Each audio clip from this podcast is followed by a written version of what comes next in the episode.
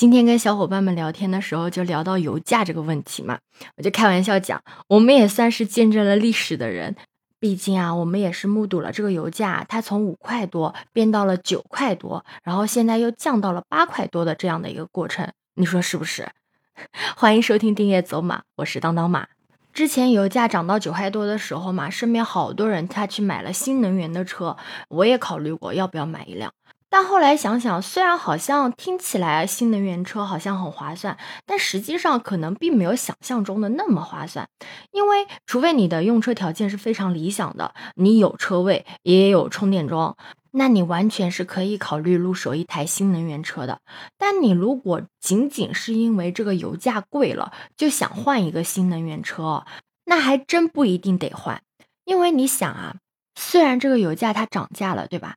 但是它还没有涨到你加不起的情况，只是你每次加油的时候可能会心疼一点。一年的用车成本，按照一年一万公里来算的话，十万块钱的家用车油耗基本上是每六升一百公里左右。油价涨了一年的开销大概也就多了一千多块钱。十万块钱的车如果不算油钱，一年的开销吧，也就是要个九千多块钱，再加上油钱，也就是个一万三四的样子。再算上折旧的一万块吧，一年总共的开销，呃，也就是两万，就算是个两万五吧，两万五左右的样子。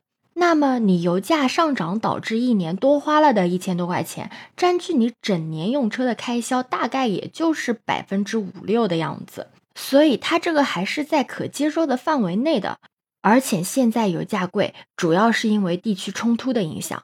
那未来局势好转也是有可能回落的嘛，对吧？像现在不就是掉到了八块多钱嘛？但是你看看，能满足开新能源车条件的人吧，在全国范围来看，目前目前啊，确实还是少数。毕竟很多人晚上回家连个停车位都找不到，还要抢车位。公共充电桩的成本呢也不低。一度电算你一块五毛九吧，对吧？那你算下来的电车的一公里的成本是两毛到三毛，这还没有算充电时间的停车费、排队等充电桩的这个时间成本，特别是这个时间成本，毕竟现在时间都是金钱嘛。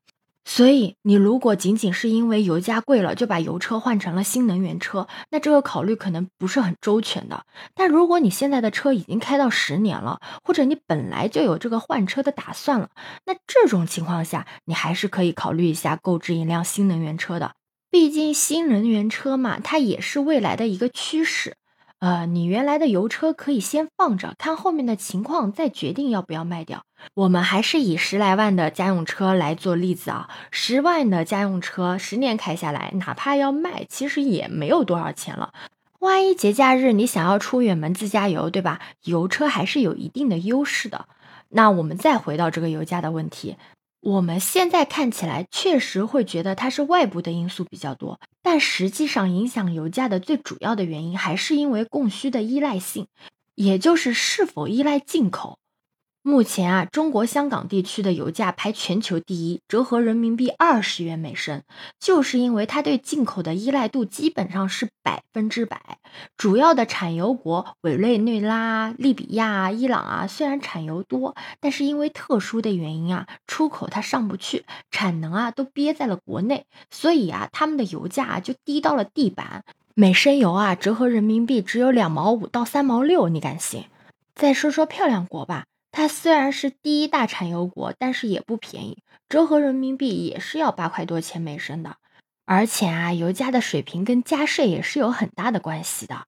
目前啊，对汽油加税最高的主要是来自于欧洲各国，平均在百分之六十左右，基本上就是一箱油半箱税。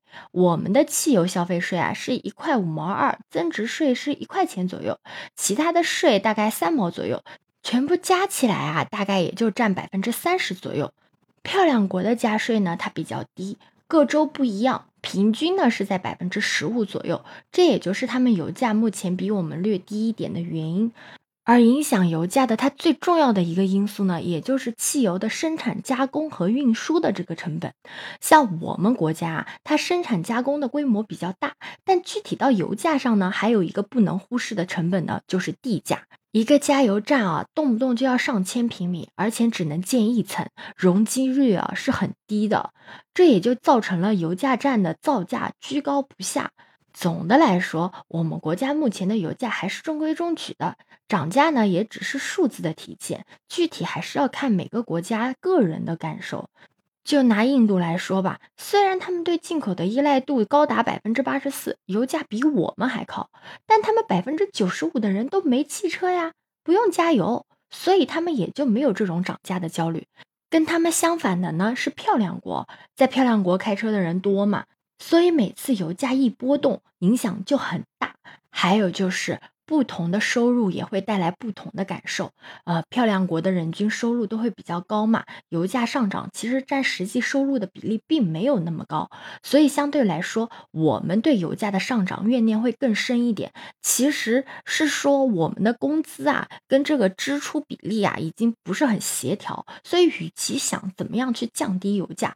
不如去想一下如何提高一下大家的这个收入水平。这样的话，哪怕它这个油价虽然高一点，但它占实际收入的比例是很低的。我觉得呀，提高这个大家的收入水平啊，会比这个油价回落更值得令人期待。你觉得我这个想法对吗？可以在评论区给我留言哦。欢迎收听订阅走马，我是当当马，拜拜。